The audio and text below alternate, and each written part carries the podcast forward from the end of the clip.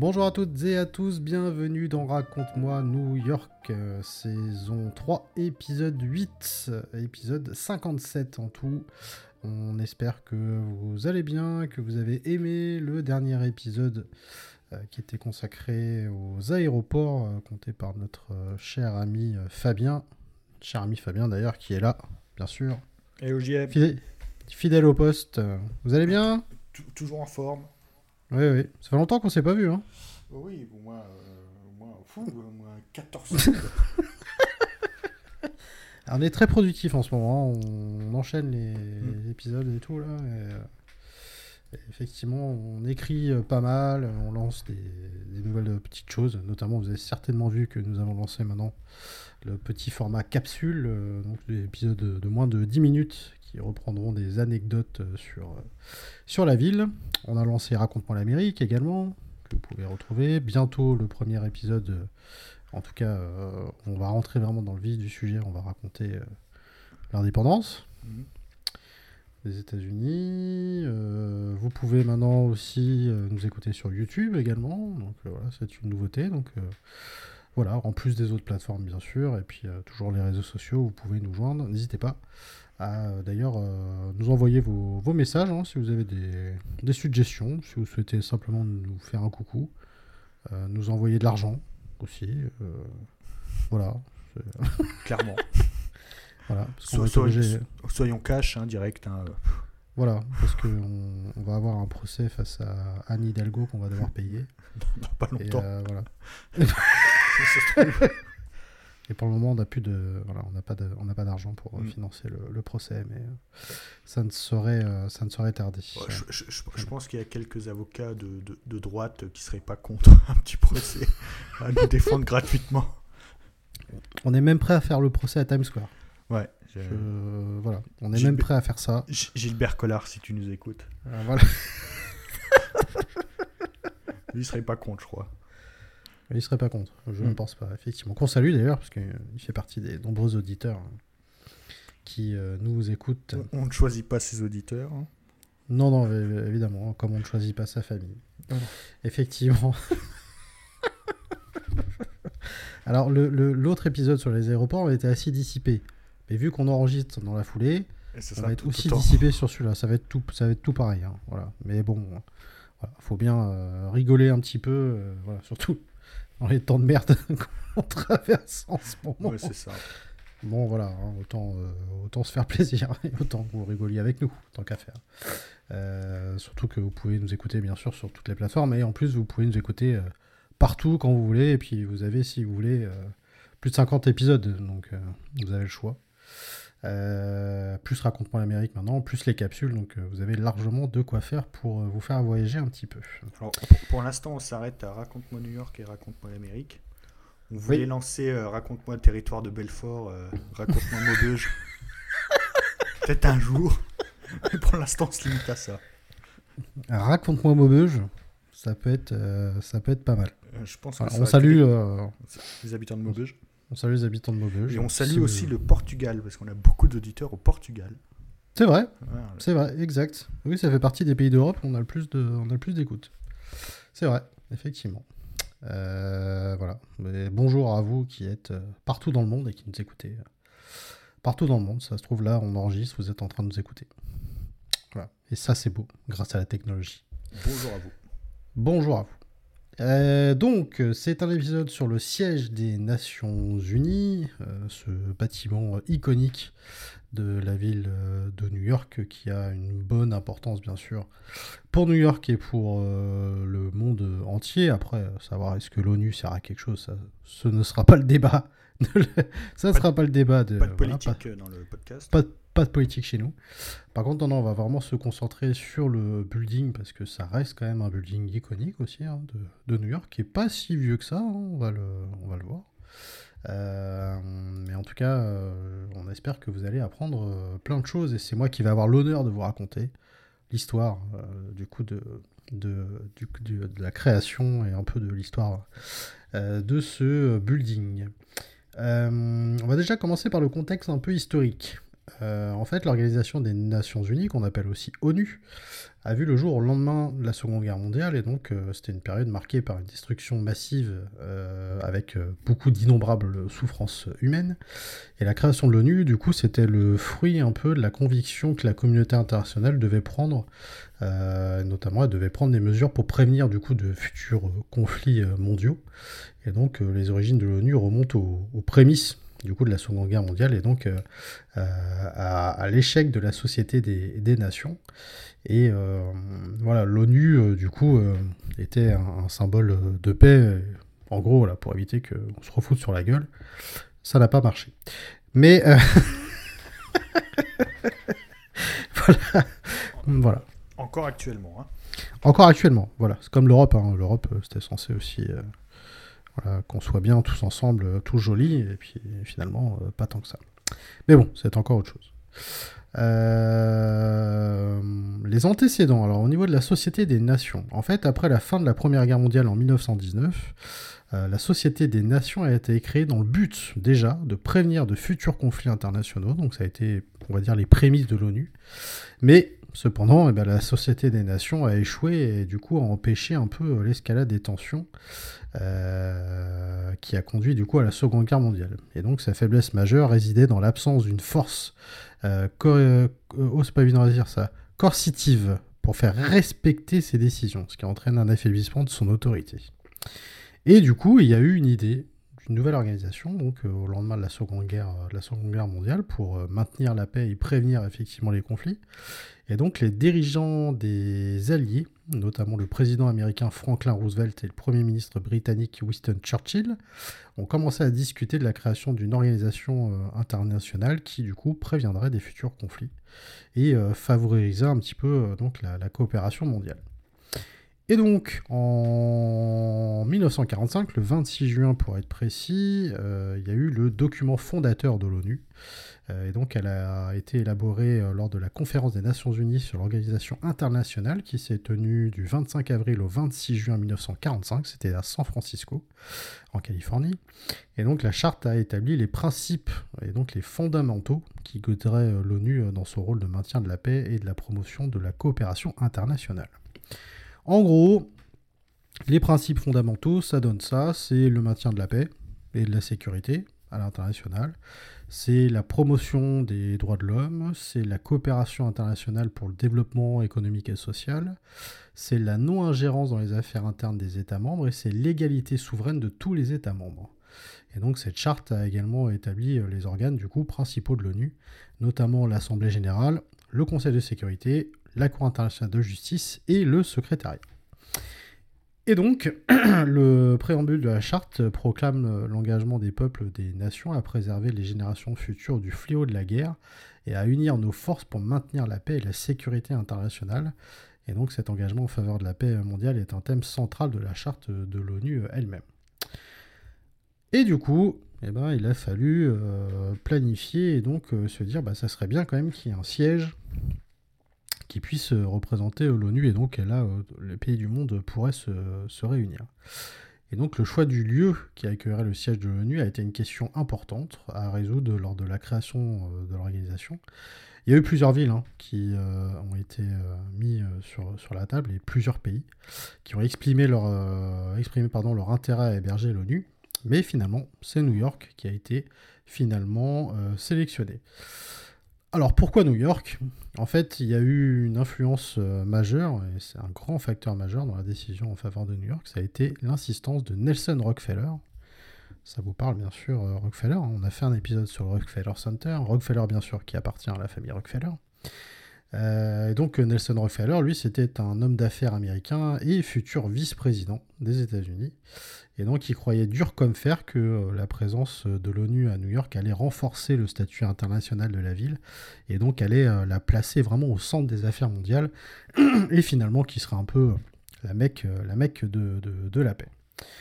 Petit parallèle quand même sur euh, Nelson Rockefeller, on en a parlé hein, lors du, Rockefeller Center, mais on s'y est pas trop attardé non plus euh, dessus. En fait, c'était un homme politique, euh, membre de la famille Rockefeller, et qui était du coup donc un des membres de, cette famille, hein, une des plus influentes des États-Unis au XXe siècle. Et donc, euh, il est né le 8 juillet 1908 à Bar Harbor dans le Maine. Et c'est donc le troisième fils de John D. Rockefeller Jr., un magnat de l'industrie pétrolière et philanthrope. Et le petit-fils de John D. Rockefeller, fondateur de la Standard Oil Company. Et euh, ce monsieur, il a fréquenté des écoles euh, privées, hein, les plus prestigieuses, dont l'école préparatoire de Groton, puis l'université de Dartmouth, où il a obtenu un diplôme en économie. Il a commencé ensuite à faire une carrière politique. Euh, il a entamé euh, sa carrière notamment en devenant sous-secrétaire d'État adjoint aux affaires interaméricaines sous la présidence de Franklin Roosevelt. il a également servi dans l'administration Roosevelt en tant que coordinateur des affaires interaméricaines. Il est devenu ensuite le gouverneur de l'État de New York. Euh, il a été élu gouverneur à quatre reprises d'ailleurs. Euh, il y est resté de 1959 à 1973 et euh, il a mis en œuvre notamment des réformes euh, assez significatives dans le domaine notamment de la santé, de l'éducation et des droits civiques. Et il a joué un grand rôle dans la création du système universitaire dans tout l'État de New York. Il a été également candidat à la présidence. Euh, puisqu'il a cherché à obtenir la nomination républicaine pour la présidence des États-Unis à trois reprises, c'est-à-dire en 1960, en 64 et en 68. Et euh, bien qu'il n'ait pas réussi à obtenir la nomination républicaine, il a joué quand même un rôle majeur dans la politique nationale. Il a contribué à façonner un peu l'aile modérée du parti euh, républicain. En 1974, il a été nommé vice-président des États-Unis par le président Gerald Ford, à la suite de la démission du vice-président euh, Spiro Agnew.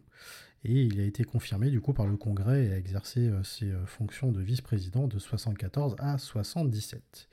Et il est décédé donc le 26 janvier 1979 à l'âge de 70 ans. Donc, on va dire que c'est lui qui pose la première pierre effectivement de l'ONU à New York. Et donc, il y a le site maintenant qu'on doit choisir. Et en fait, le site qui a été choisi pour le siège, ça a été donc le long de l'East River, dans le quartier de Turtle Bay, à Manhattan. Et du coup, ce site, il a été choisi en grande partie pour sa proximité avec le centre-ville de Manhattan, hein, puisqu'on est vraiment plein Manhattan. Et du coup, ce qui allait faciliter forcément les déplacements des diplomates et des euh, plein de délégations, bien sûr, qui viennent euh, constamment euh, au, siège, au siège de l'ONU. Et donc le choix de New York euh, comme siège a été officialisé en novembre 1946 et la construction du bâtiment des Nations Unies a commencé peu de temps après. Euh, je pense que tu avais des choses à dire d'ailleurs là-dessus, euh, Fabien J'avais des petites précisions, enfin pas des précisions, parce que sur, la, SDN, la Société des Nations,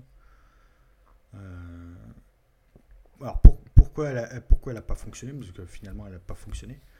Euh, et ça n'a pas fonctionné. Ça n'a pas fonctionné parce qu'en fait, c'était l'idée du président américain Wilson, Woodrow Wilson. Euh, au moment du traité de Versailles, donc il débarque à, Versailles. Il faut noter que c'était la première fois qu'un président américain se déplaçait en Europe. Ouais. Donc il est arrivé.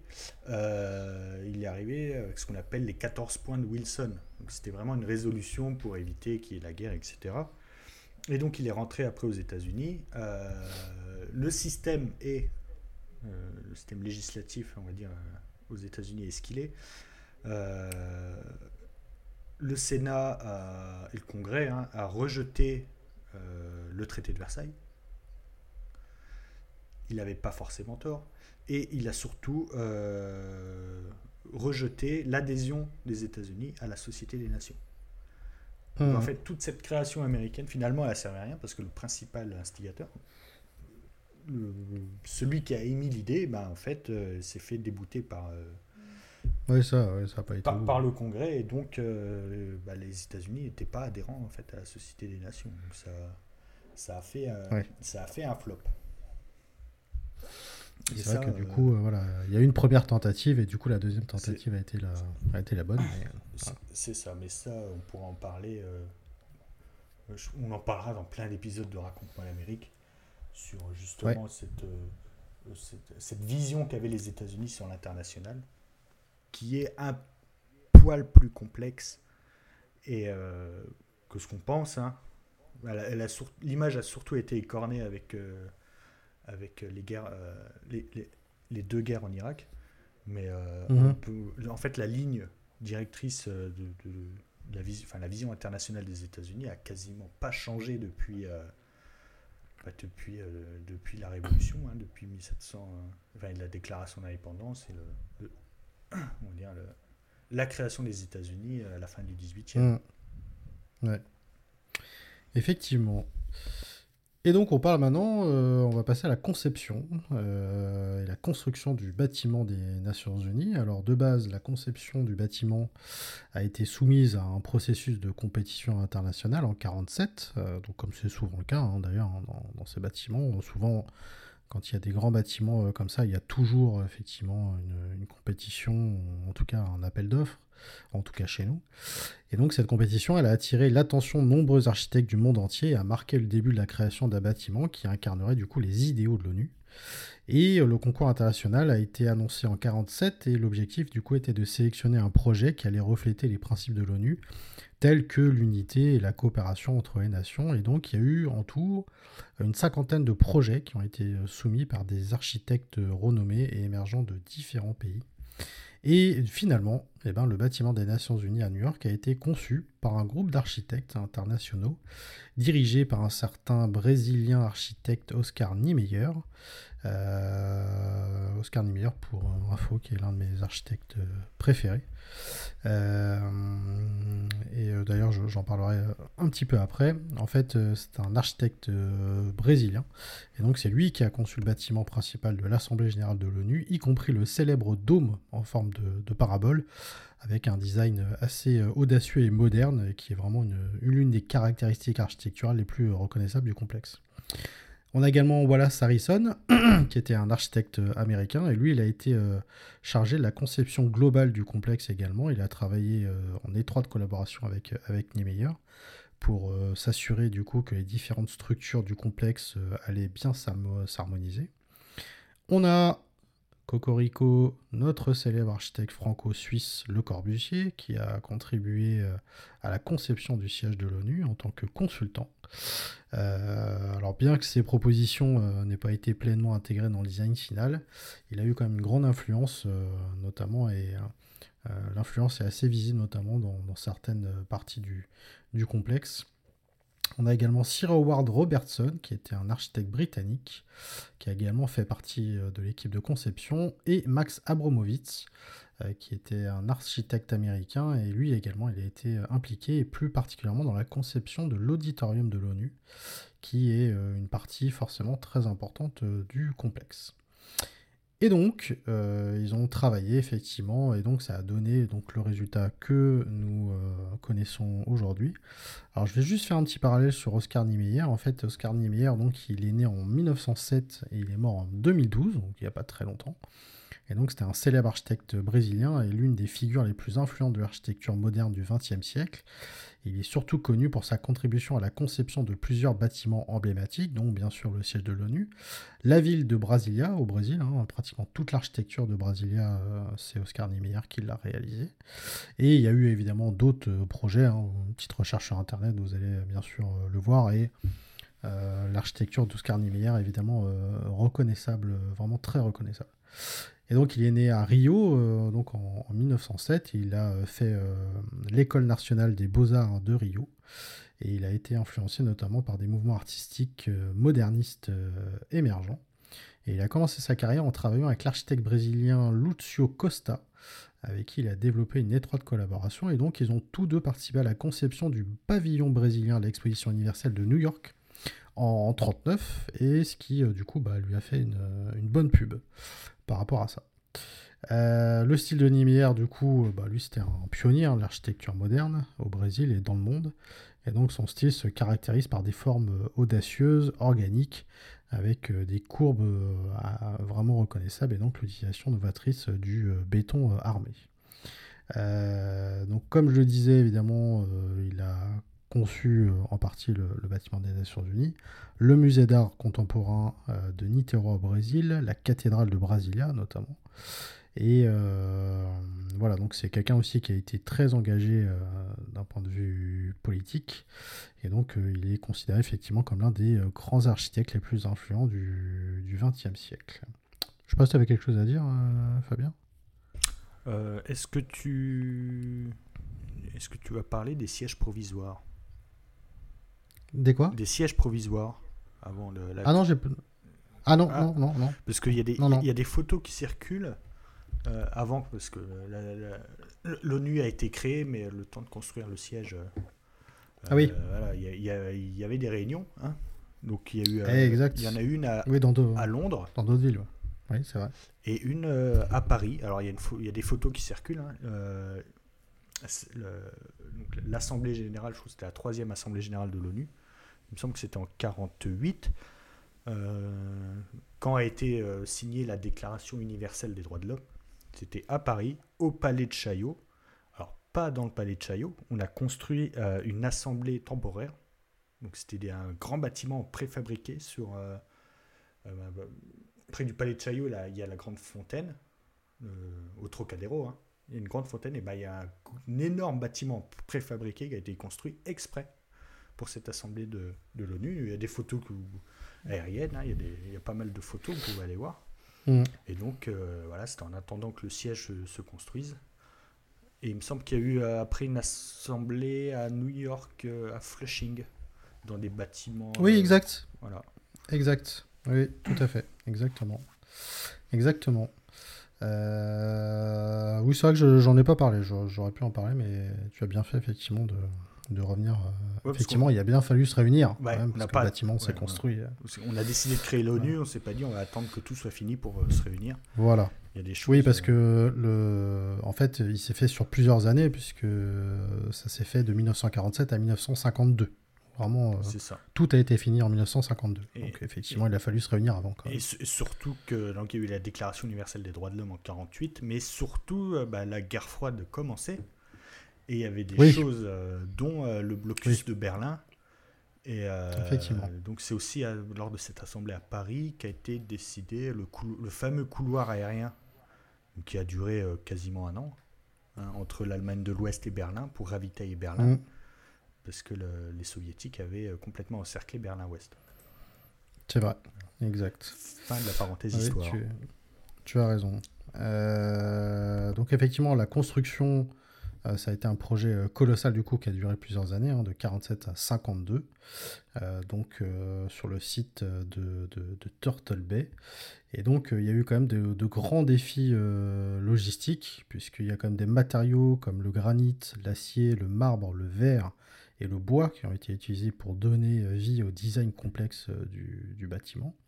Ça a été également une collaboration internationale, parce que qui dit bâtiment international, bon bah, tant qu'à faire, autant faire collaborer un maximum de pays. Et donc, euh, il y a eu beaucoup de travailleurs hein, de divers pays qui ont contribué du coup à la construction, euh, et des artisans du, monde entier qui ont été engagés pour ajouter des détails artistiques au bâtiment. Et donc, le bâtiment des Nations Unies a vu le jour et donc a été inauguré officiellement le 9 janvier 1951. Et c'est le secrétaire général de l'ONU de l'époque, euh, alors je ne vais pas arriver à le prononcer, hein, c'est Trigli. Le Dan. Voilà. Non, c'était le danois, c'était après. C'était après, ouais, c'était après. Oui, je, vais en parler, euh, je vais en parler d'ailleurs après. Euh, il a présidé du coup la, cérémonie d'inauguration et le bâtiment a rapidement été associé à l'idéal de la paix et de la coopération internationale. Euh, et donc, il y a eu effectivement euh, l'architecture du, bâtiment des Nations Unies est un, est un exemple remarquable de l'architecture internationale du XXe siècle. Euh, c'est un style qui met l'accent sur des lignes épurées, des formes géométriques et des matériaux modernes, et notamment le verre et l'acier qui ont été beaucoup utilisés dans ce, dans ce bâtiment. et c'est également bah, tout simplement une idée un peu de, du domaine international et de la coopération, donc euh, ce qui était euh, vraiment en parfaite cohérence avec les objectifs de l'ONU. au niveau du dôme, en forme de parabole. Donc lui, il a été conçu par Oscar Niemeyer. Il abrite la salle de l'Assemblée générale de l'ONU. Et donc bah, là aussi, hein, c'est un exemple remarquable d'architecture moderne. Et il a été considéré d'ailleurs comme une énorme prouesse technique. Et donc pareil, hein, il symbolise tout simplement l'idée que les nations du monde se rassemblent sous un même toit pour résoudre un peu les problèmes mondiaux. Euh, et en plus de la tour de verre et du dôme, on y retrouve également euh, donc la, bibliothèque. Euh, voilà, parce qu'il y a également une, bibliothèque à l'expo, l'expo, ce que je raconte, au siège de, de, l'ONU. et ce, cette bibliothèque, d'ailleurs, elle s'appelle la bibliothèque Rottersvard. Voilà. Je crois que c'est comme ça qu'elle, je crois que c'est comme ça qu'elle s'appelle. Voilà. Euh, voilà. Ah non, pardon, non, non, non, je raconte une connerie. Non, ça, c'est l'artiste suédois qui a fait la, la sculpture en bronze, euh, la non-violence, voilà, qui est présent euh, là-bas. Non, non, la bibliothèque, elle s'appelle Dag Hammerskold. Voilà. Et euh, donc euh, Dark Skull, je vais le dire, en fait, il est euh, consacré à la mémoire du coup de ce monsieur qui a été le deuxième secrétaire général des Nations Unies. Qui donc effectivement été danois. Je suis en train de le dire, mais mon micro était coupé. Ouais, ouais. Vas-y, comment tu le dis toi Dag, Dag. On l'appelle, on l'appelle Dag. Dag. On l'appelle Dag. On l'appelle Dag. Dag. Effectivement. Et la, la sculpture non-violence, c'est le fameux pistolet avec le Canon, canon tordu, ouais. C'est ça. En fait, devant le bâtiment des Nations Unies, il y a une sculpture en bronze qui est donc euh, du coup intitulée La non-violence, qui est issue, euh, qui, a été créée par l'artiste suédois Karl Fredrik Rottersvard. Et donc, euh, cette sculpture représente un revolver avec le canon noué en un nœud, symbolisant du coup l'objectif de l'ONU de promouvoir la paix et de mettre fin à toute violence. C'est un objectif, mais euh, comme des fois, les objectifs, effectivement, ne sont pas toujours atteints. Euh, quoi qu'il en soit, évidemment, la conception, euh, la construction du bâtiment des Nations Unies reflète l'engagement de l'ONU en faveur de la coopération internationale. Et donc c'est un bâtiment iconique, et ça fait partie évidemment des bâtiments iconiques de la ville, et qui notamment, bah, ça fait partie aussi de la fameuse Skyline. Hein, il y a souvent des clichés comme ça. Vous voyez le siège de l'ONU avec euh, derrière le Chrysler, avec euh, l'Empire State euh, Building. voilà, donc effectivement, c'est quand même quelque chose de très, de très, très marqué. et donc en tout, je, l'ai dit, hein, le complexe en tout, il abrite 5 des 6 principaux organes de l'ONU. Donc vous avez l'Assemblée générale, vous avez le Conseil de tutelle, qui est du coup lui, il sert à surveiller les territoires placés sous tutelle. Il y a le secrétariat, euh, il y a le conseil de sécurité et il y a le conseil économique et, euh, social. il y a un dernier organe, mais qui euh, lui n'est pas pour le coup au siège de New York. Il est situé à La Haye aux Pays-Bas et lui c'est la Cour internationale de justice. Mais il n'est pas, il n'est pas à, New York. voilà. Euh, il y a des branches parallèles, l'UNESCO. Oui, c'est ça, exactement. À Paris. Et euh, euh, l'UNICEF, qui est... il y en a un à Rome, je ne sais plus c'est lequel qui est à Rome. oui, il me semble aussi. Alors, il y a une petite particularité au niveau de, du site de New York, c'est que ce site, il bénéficie de l'immunité diplomatique. Et donc c'est un lieu international et donc il n'est pas soumis aux lois américaines. Donc officiellement c'est un espace international, le site, euh, le site de l'ONU. Euh, donc euh, voilà, c'était important effectivement de, le dire. et par contre, alors depuis les années 90, je sais que New York a engagé des mesures afin que ces diplomates respectent quand même les règles dans la ville, hein, parce qu'apparemment il y avait certains diplomates qui se la donnaient un petit peu et qui faisaient un peu n'importe quoi, sous prétexte qu'ils étaient euh, diplomates, notamment euh, il y en a qui arrivaient bourrés ou des choses comme ça. Donc la ville de New York a dit bon, vous êtes peut-être diplomate les gars, mais quand même. Bon, peut-être qu'à l'ONU vous faites ce que vous voulez, mais bon, notre ville ça reste quand même notre ville quoi. Pour ça que l'ONU marche pas très bien d'ailleurs. Voilà, c'est ça. Ils arrivaient tous bourrés. Bah, c'est ça. Hein, c'est... Euh, alors, c'est un bâtiment que vous pouvez visiter je ne connais pas le prix, je ne sais pas. Ah. honnêtement, je ne sais pas le prix. Alors c'est parce que j'ai eu la chance d'y aller. Oh. Alors en fait, je suis rentré comme ça. Il y a un la lumière? il y a un policier qui nous fouille. Bah, c'est vraiment, hein, c'est vraiment, je suis passé devant, je me suis dit on y va. Il y a un policier qui nous fouille. Alors c'était un policier français. Ah oui. Euh, parce que euh, voilà, tu as des policiers du monde entier hein, qui, qui, viennent. Hein. c'est sous mandat, sous mandat de l'ONU. Euh, mais alors quand tu rentres comme ça, tu as juste accès. Oh, je, je dans le grand hall. Tu un, un, un, mhm. grand hall. Alors, t'as pas accès. Il me semble que c'est payant hein, pour visiter, pour faire le tour guidé de la, des grandes salles, etc. Donc là, tu peux juste rentrer dans le hall. Et la chance, c'est que je suis rentré dans le grand hall. Je suis pas, il y avait tous les portraits. Et en fait, je suis, je suis parti un peu à, l'écart, euh, à, regarder des tableaux. Et euh, je suis tombé nez à nez avec Ban Ki-moon, qui était le, le ah secrétaire général de l'ONU de l'époque. Ah donc voilà, je, je, lui ai dit bonjour. Je pas pensé à faire euh, une photo. Bah, à l'époque. Euh, faire un selfie. Bah, le problème, c'est qu'à l'époque, euh, les selfies avec les. C'était il y a plus de 10 ans, j'avais pas de téléphone pour faire de selfies ah assez bien. Ah. Voilà, j'ai. Ah réflexe, je lui ai dit bonjour en français. Parce que c'est la langue, hein, la langue de le. C'est une des langues officielles, hein, le français. Et après, il y avait plein de monde autour, comme ça. Et, mais alors, ouais, je sais pas si c'est encore comme ça maintenant. Mais euh, on peut y rentrer. Alors, il faut être fouillé. Hein. Tu passes dans les détecteurs, etc. Mais euh, gratuitement, euh, tu peux. Alors, tu passes à côté des la sculpture dont on a parlé tout à l'heure. Après, il y a plein d'autres sculptures dans le, petit jardin. Ça, tu... Oui, parce que. Tu peux aller les voir. oui, c'est ça, oui. Il y a, y a, aussi un jardin oui, qui, est, qui, est, là. C'est ça. Et, donc... et puis, ah, même à l'intérieur, hein, il y, a, y, a, des choses. Oui, oui, juste pour ça. J'ai regardé les tableaux. Il y a de, c'est ça, oui.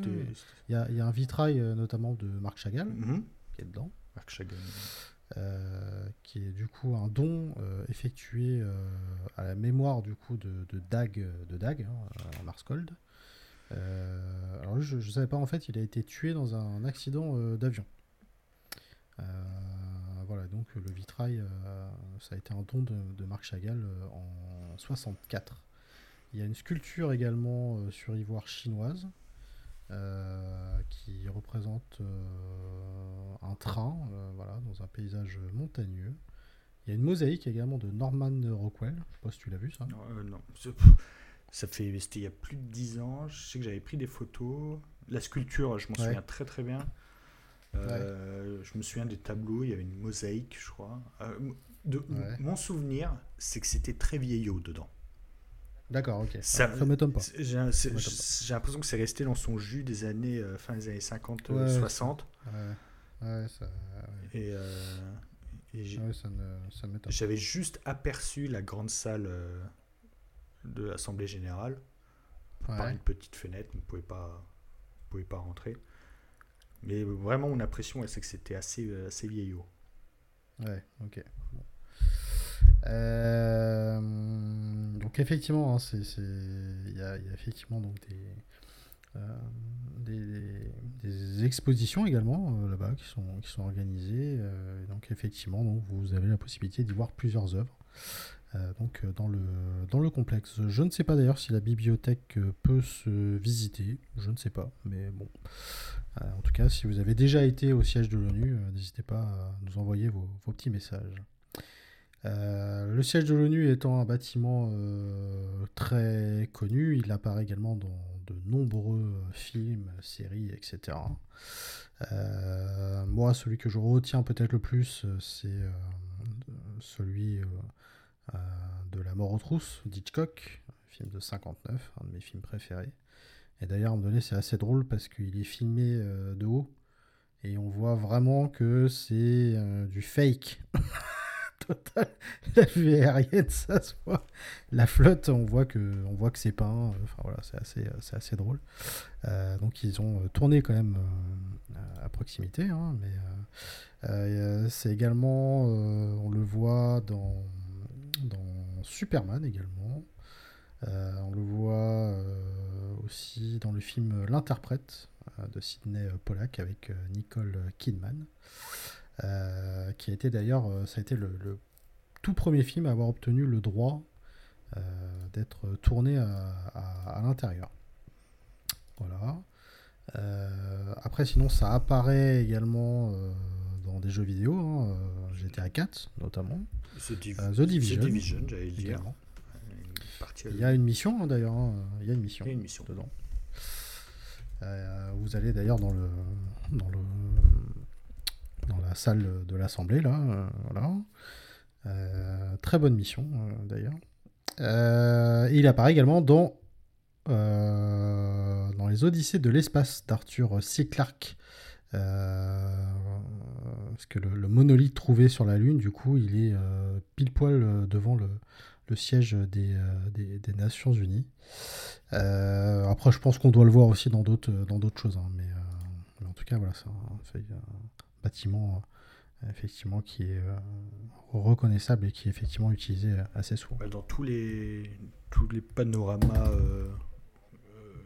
de New York, on va dire les, les plans qui suivent l'East etc. pour filmer la skyline, on peut pas le louper parce que c'est le seul qui est euh, de face. Oui. Euh, tout, le temps, euh, tout le temps allumé. parce qu'il y a des délégations. exact. Il n'y a, pas des gens que pendant les assemblées générales, il y a des ambassades dans l'ONU. Mhm. Donc il y a des. En fait, il y a des ambassades. Chaque pays a un ambassadeur auprès de l'ONU. c'est tout le temps et c'est tout le temps, tout le temps plein. Euh, et, pour les visites, faut, ça se réserve et c'est 22 dollars. Bah voilà. Voilà. Vérifier. Ah bah, moi, j'avais pris la. j'avais pris la partie gratuite. Et ben voilà. Voilà. T'es passé du euh, coup à côté. Euh, je, vais, rajouter un truc. Je voulais rajouter. On le voit dans Homeland dans la dernière saison d'Homeland. Ah oui, voilà. d'accord. Euh, alors ça se passe à l'ONU, hein, c'est pas filmé à l'ONU. Hmm. je crois pas. Hein. Alors, euh, je crois pas non plus. Euh, je crois pas. Je sais pas. À voir. Euh, je, viens de retrouver d'ailleurs un chiffre là parce que je voulais savoir du coup le, nombre de gens qui travaillaient là-bas. J'ai trouvé ça du coup sur un site. Il y a plus de 35 000 fonctionnaires qui travaillent, qui travaillent là-bas. Euh, Donc c'est quand même euh, c'est quand même pas mal. C'est ouais, c'est, pas mal. Et, euh, le, dans le quartier, il y a aussi pas mal d'ambassades. Ouais. Il me semble. Tout, tout, il, y a le, il y a le Trump Hotel juste en face. je crois que c'est l'ambassade. Eh ben, il œuvre pour, il œuvre pour la paix, lui. Ouais, je crois que c'est l'ambassade du Japon. mais, en fait, c'est un quartier dire, euh, ouais, où il y a toujours un peu d'activité, euh, il y a souvent euh, des manifestations, souvent des, des convois qui bloquent les rues, etc. C'est, après, c'est pas un quartier où il y a grand chose à voir. Si, il y a Tudor City juste à côté. Mais. ouais. ouais. Ouais, c'est à voir, quoi. C'est ça. Ouais, c'est ça. Moi, je l'avais vu de loin, en fait. J'ai pas, je l'ai pas été le voir euh, vraiment devant, mais je l'ai vu de loin quand mm. euh, j'ai été voir le, le Chrysler, etc. Parce que vous le voyez. juste à côté, de, ouais. De loin. Euh, mais, mais voilà, en tout cas, bon, si vous allez dans le, dans le coin, Chrysler, l'Empire, l'ONU, effectivement, c'est pas très loin, en grande centrale, etc. C'est pouvez bien sûr tout faire, euh, tout faire à pied. En tout cas, si vous avez déjà eu la chance d'aller visiter le, siège de l'ONU et euh, si vous souhaitez euh, nous en parler, envoyer vos, témoignages, n'hésitez pas, en tout cas sur, sur les réseaux sociaux. voilà, je sais pas si tu avais autre chose à rajouter, Fabien. non, j'ai dit, les, ce qui me passé par la tête. Très bien. Mes vieux souvenirs. Très bien, très bien. Très bien. Euh, voilà, en tout cas, c'était euh, épisode spécial sur le bâtiment des Nations Unies. On espère que vous aurez appris euh, plein de choses. et en tout cas, voilà, si vous l'avez déjà visité, n'hésitez pas à nous contacter sur le réseau pour nous dire un petit peu ce que vous en avez pensé et si effectivement c'est bien resté dans son jeu, comme le dit Fabien, mais ça ne m'étonnerait pas du tout. Hein, ça m'étonne pas. C'est vieillot, ouais. Voilà. Euh, oui, autant, autant de l'extérieur, le bâtiment claque, mais effectivement, l'intérieur, oui. Ouais, c'est un petit peu intemporel, mais. Pas très, l'intérieur doit pas être très, très moderne, effectivement. Euh, merci beaucoup en tout cas de votre euh, fidélité. N'hésitez pas à noter, à partager, à commenter euh, sur les plateformes Apple Podcast, Spotify. S'il vous plaît, notez sur Apple Podcast. S'il vous plaît. Ouais. Ouais, ouais, c'est vrai. C'est très, sur, très simple. Sur hein. Spotify ou tout ça, c'est. C'est très simple, hein. c'est juste, c'est juste un petit clic, vous avez juste un petit coup de doigt à mettre c'est tout. Même, euh, on, vous demande même pas de mettre 5 étoiles, hein. mettez une étoile si vous trouvez que c'est nul. Hein. Oui, oui. juste un petit. Euh, non, mais c'est vrai, c'est vrai. Notez, notez, parce que c'est vrai que c'est important euh, pour nous. On, le répète à chaque fois. Et on dit, ah, putain, il casse les couilles à chaque fois à répéter ça.